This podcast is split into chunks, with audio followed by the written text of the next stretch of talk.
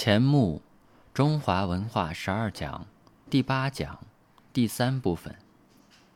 我以上讲的是善恶问题，若此下再转到真伪美丑问题上去，则又有不同。善恶便在己，真伪美丑则便在外。一是情感方面的事，一是理智方面的事。中庸上说：“尽己之性，则能尽人之性；尽人之性，则能尽物之性。尽己性，尽人性，主要在情感，在善恶问题上。尽物性，只是物理，是真伪问题，主要在理智上。自然科学纵极发展。”但与善恶问题无关。科学增强了人使用物质方面的能力，可以为善，也可以为恶，可以为大善，亦可以为大恶。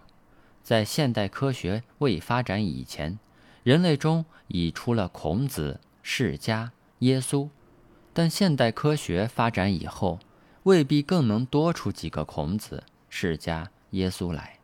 若照中庸上“君子无入”。而不自得的道理讲，在没有电灯以前和既有电灯以后，在人生之真实境界上不该有大分别。我们能说，在没有现代科学以前，人过的都不是人生吗？若如此讲，再过三百年以后的人来看今天的我们，也将说我们不是过人的日子，也算不得人生。在我们能服吗？今天人类。快能上月球，但少数人上月球对整个人类变动不大。以前哥伦布发现新大陆，但也是人类一大发现。但接着此一大发现而来的，也不见得是好。葡萄牙人、西班牙人、英国人、法国人，一批批到美洲去，印第安人灭种，帝国主义、殖民主义、资本主义相继发展，人世一切大变。但西方人做人的道理在此线上并没有大变。现代科学究竟是研究物的问题，不是研究人的问题，所以对人的问题上可以有大利，亦可以有大害，谁也说不定。而且科学纵使不断发明，对此世界仍还保留着一个不可知，可知与不可知仍是两极端。科学也还是在此可知与不可知之中间过程内，因此一切科学发明仍该运用中国人讲的中庸之道来好好处理才是。再细分辨，真善美三分本是西方人说法，科学不能说是由伪向真，艺术不能说是由丑得美。换言之，科学真理本不与伪对立，艺术美化也不与丑对立，那只是从自然界。中演化出人文，这可以把我提出的信道合一论来讲。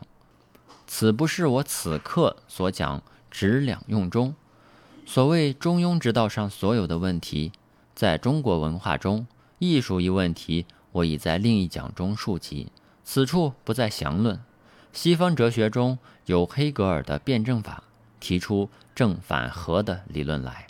如说甲是正面，非甲便是反面。合起来是乙，又有非乙合成丙，如此递延而上。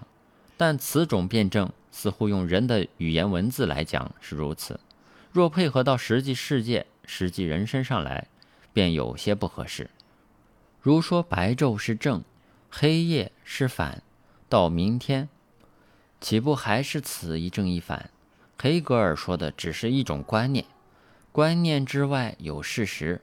观念与事实又可分成两端，其间仍该有一中道。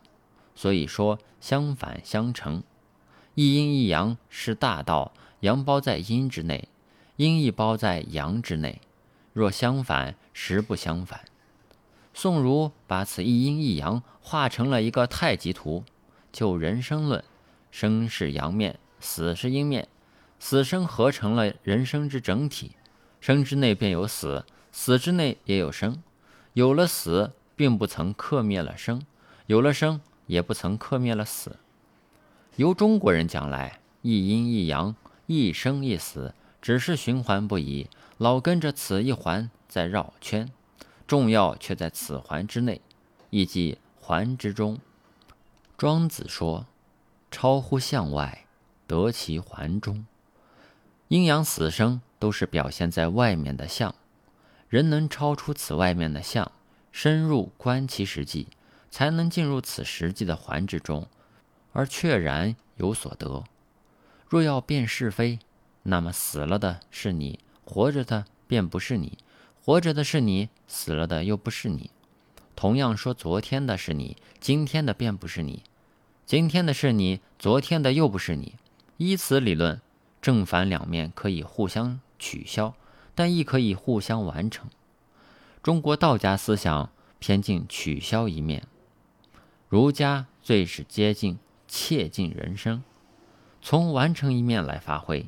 道家把一切相反对立取消了，合成一天；儒家则又把人与天对立起来，而执两用中，乃有所谓中庸之道，那里便有天道人道之别。如善恶相反对立，是在人道上如此。若把黑格尔辩证法来讲，显见讲不通。试问善恶正反相合，又合成个什么？在中国道家讲来，那便是天，在天道中却无是非善恶可言了。